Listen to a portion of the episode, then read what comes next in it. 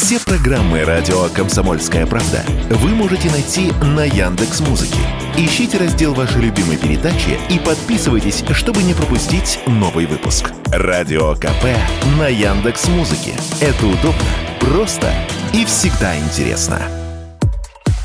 Сотрудникам ГИБДД рекомендовано не возбуждать дела в отношении водителей, в организме которых найдены следы лекарств, не входящих в список наркотических и психотропных веществ. Об этом пишет коммерсант. Как сообщает издание, такие рекомендации госавтоинспекция направила в региональное управление. Директива главы ГИБДД Михаила Черникова связана с обнародованной в конце ноября позицией Конституционного суда. Там рассмотрели запрос Салихардского городского суда. Речь идет о деле Василия Шевелева, у которого в ходе метас свидетельствования в организме нашли габапентин – препарат для лечения эпилепсии. Он не относится к наркотическим или психотропным. Суд первой инстанции лишил Шевелева водительских прав. Похожая история случилась и с подмосковным водителем Дмитрием Овчаренко. Вот что он рассказал.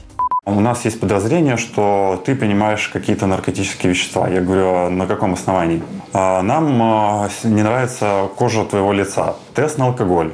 Продули меня, Ага. Там все по нулям. Вы принимаете какие-то наркотики? Я говорю, нет, не принимаю. Он говорит, а какие-то лекарственные препараты? Я говорю, я принимаю антидепрессанты по назначению врача. Он останавливается, смотрит на меня, говорит, так это лишение прав.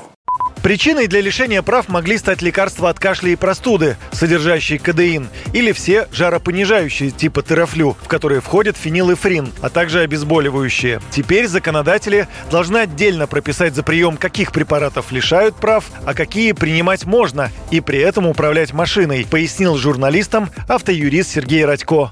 До внесения изменений в закон э, суд прямо указал, что привлекать водителей по статье 12.8 нельзя, если у них не выявлено э, в организме наличие алкоголя, наркотических или психотропных средств.